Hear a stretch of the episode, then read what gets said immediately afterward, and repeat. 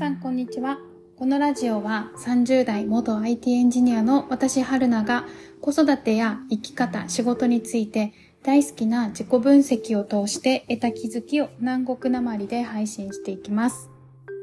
皆さんこんにちは。えー、昨日母の日でしたね。母の日でしたねっていうか、うちはそんなに母の日って大きなイベントではないんですよね。うんまあ、週末実家にいたので、実家の母にはいつも子供たち見てくれたりとか気にかけてくれてるんで、ありがとうっていう思いを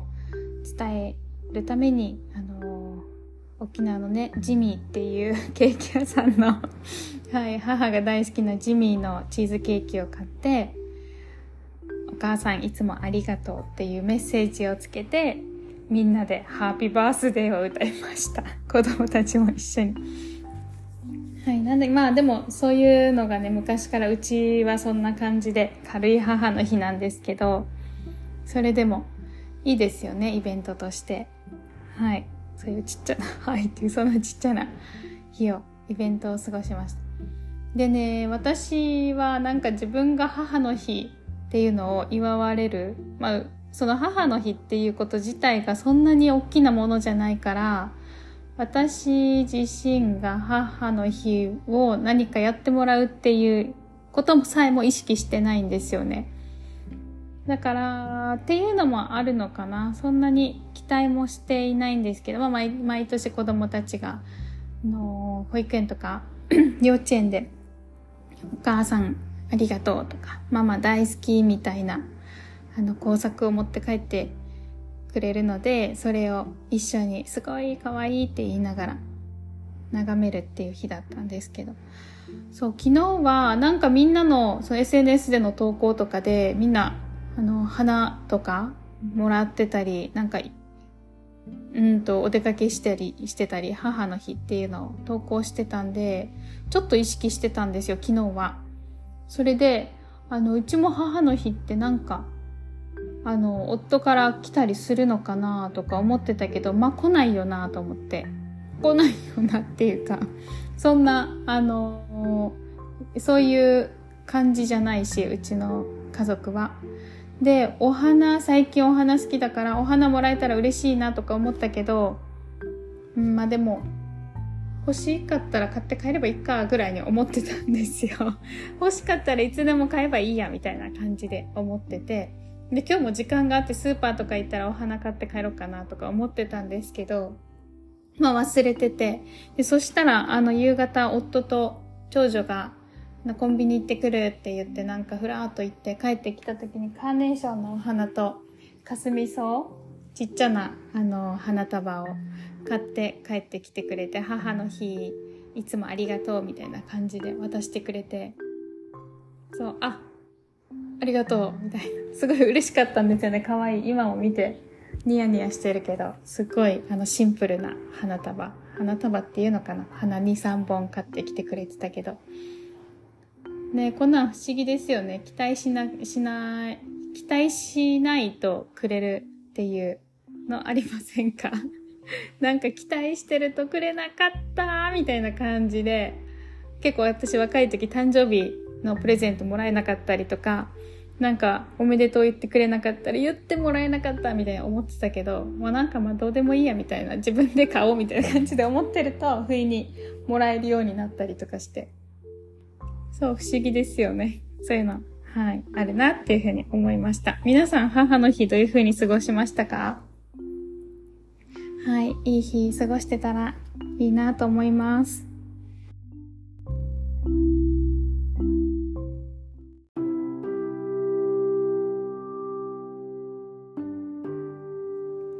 今日はですね、あの、前回不安について、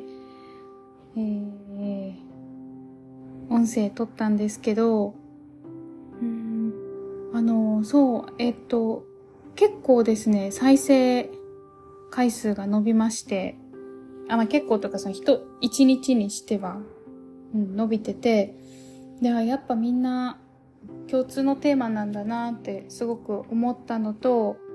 あと、えっと、あ、そうそう。先週、あの、ちっちゃなイベント、お茶会っていう座談会みたいなのを開催したんですね。で、内容としては、あの、フリーランス、今、ものづくりとか、えっと、趣味でされてる方とアクセサリー作ってたりとか、そういうものづくりをしてたり、と、もうすでにフリーランスとして、あの、有形無形活動されてる方、これから活動したい方、どんな生き方ができるかなっていうふうに模索されてる方、そんな方が集まるような、えっと、お茶会とかみたいなイベントを昼間と夜とで開催したんですね。あ沖縄県内でリアルで開催しました。で、合計、と、ゲストの方、主催側4人で動いてたんですけど、フリーランスで動いてる4人で動いてて、で、ゲストの方、ゲスト、参加された方が、合計で、7人くらいかな、集まってくれました。で、もうすでにフリーで活動されてる方もいたけど、中には、あの、今本業があるけど、自分の得意を活かして副業したいとか、独立したいとか、あの、辞めてフリーランスも経験してみたいとか、そういう方が、あの、よく不安をやっぱり感じる収入とか、まあ、大きくは収入だったかなと思うんですけど、感じるとか、うん。とか、あと、あの、忙しくなる不安うんと、家庭のこととかできなくなるかも。だから今じゃないかもっていうの。これは不安じゃないかもしれないけど。はい、そういうふうなことをお話しされてたので、と質問としてその、そういった不安をどうやって解消したかとか乗り越えたかっていうようなことを質問が上がりました。うん、でね、これけ、あの、昨日の前回の投稿とちょっと重なる部分もあるかもしれないんですけど、はい、改めて言うと、あの、不安は消えてないです。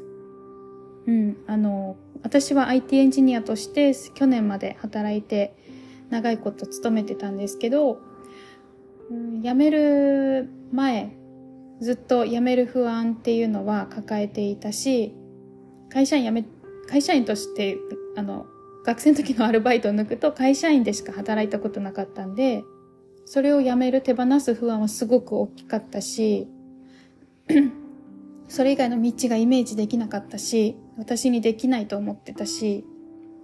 で、辞めてみた今、それが解消されたから辞めたのかっていうと、消えてないです、不安は。うん、というか、不安を感じようと思ったら いつでも感じられるっていうのがうん、正しいかなっていう感じです。そう、あの、私はですね、えっと、まあ、仕事辞めたかったんですよ、ずっと。エンジニアから離れたいと思いつつも、でも安定を手放すのが怖いっていうふうには思ってました。で、結構それがモヤモヤしてたんで、うんと、その、それと、その仕事のモヤモヤと、子育てのイライラというか、えっ、と、余裕のなさ、毎日のワーママとして動いてた余裕のなさと、えー、っと、相まって夫婦関係がすごく悪かったんですよ。ん結婚してからの3年、4年くらい、子供が2人生まれたところくらいまで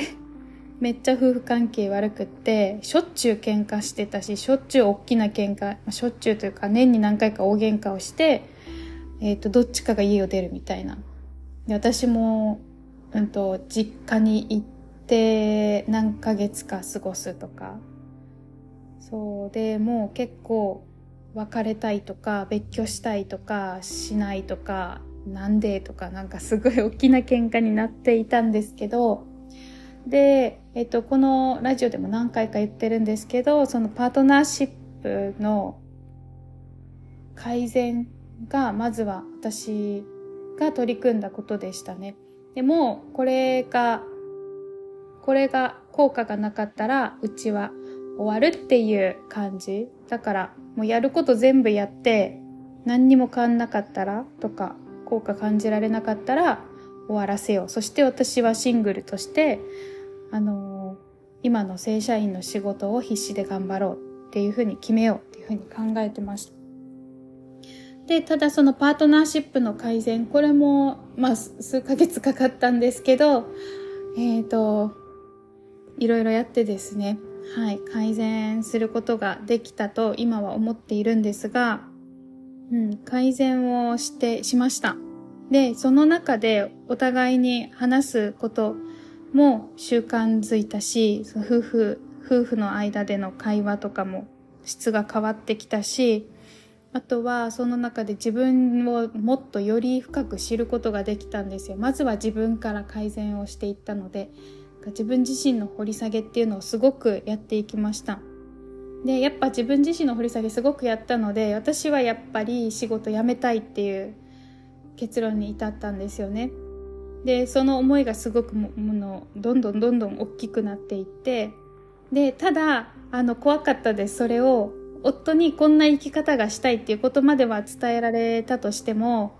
あの、いざ辞めるって決めたっていうのが、辞めたい、やっぱり辞めたい、もうここで辞めたいっていうのを伝えるのは怖かった。いくら改善したとはいえ、辞めら、辞めたいって言ったら、あの、収入下がるとか、きついからでしょとか、なんか、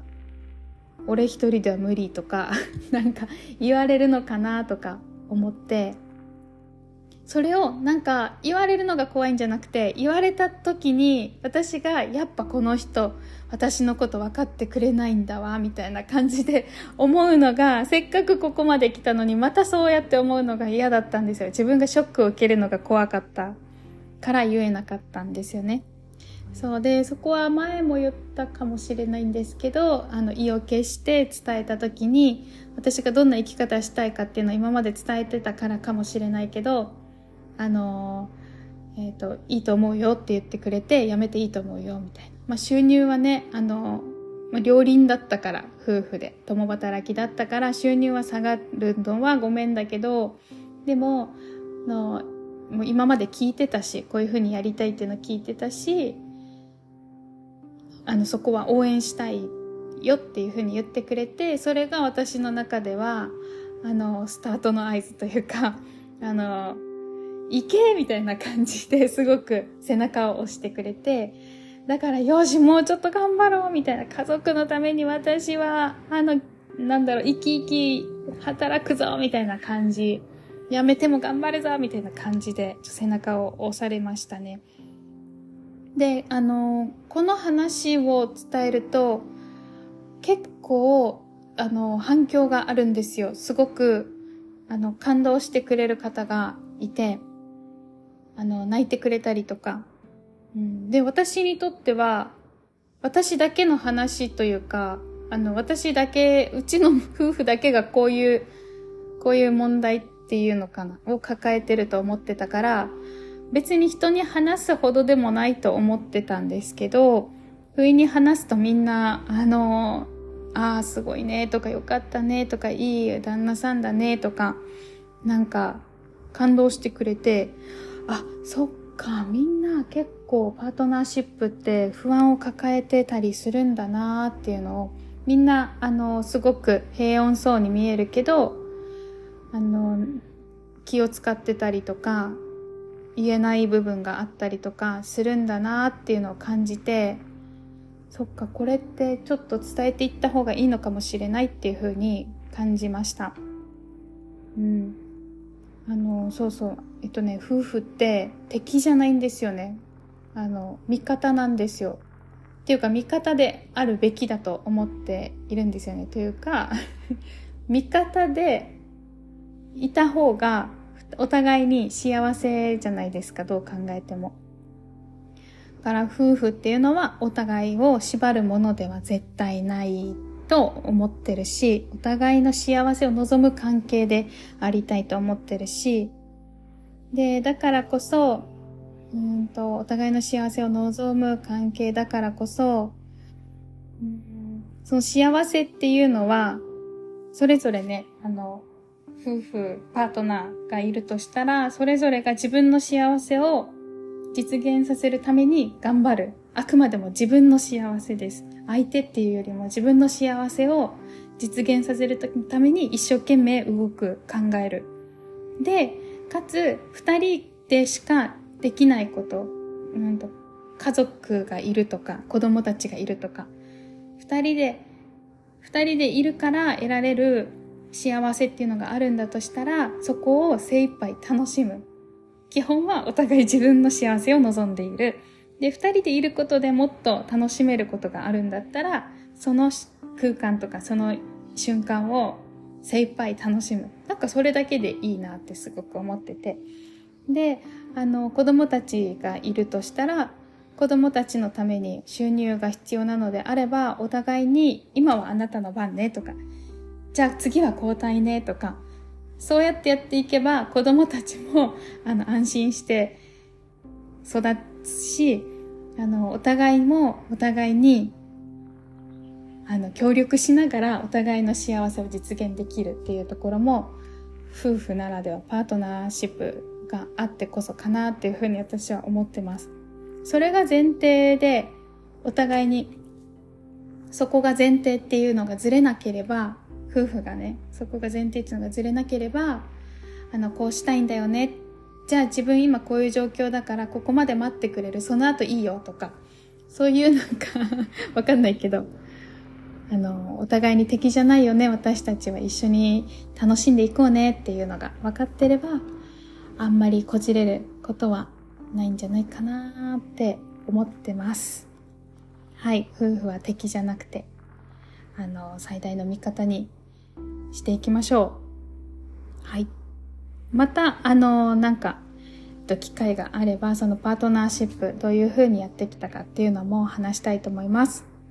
今日はこの辺で終わります。また良ければ次回も聞いてください。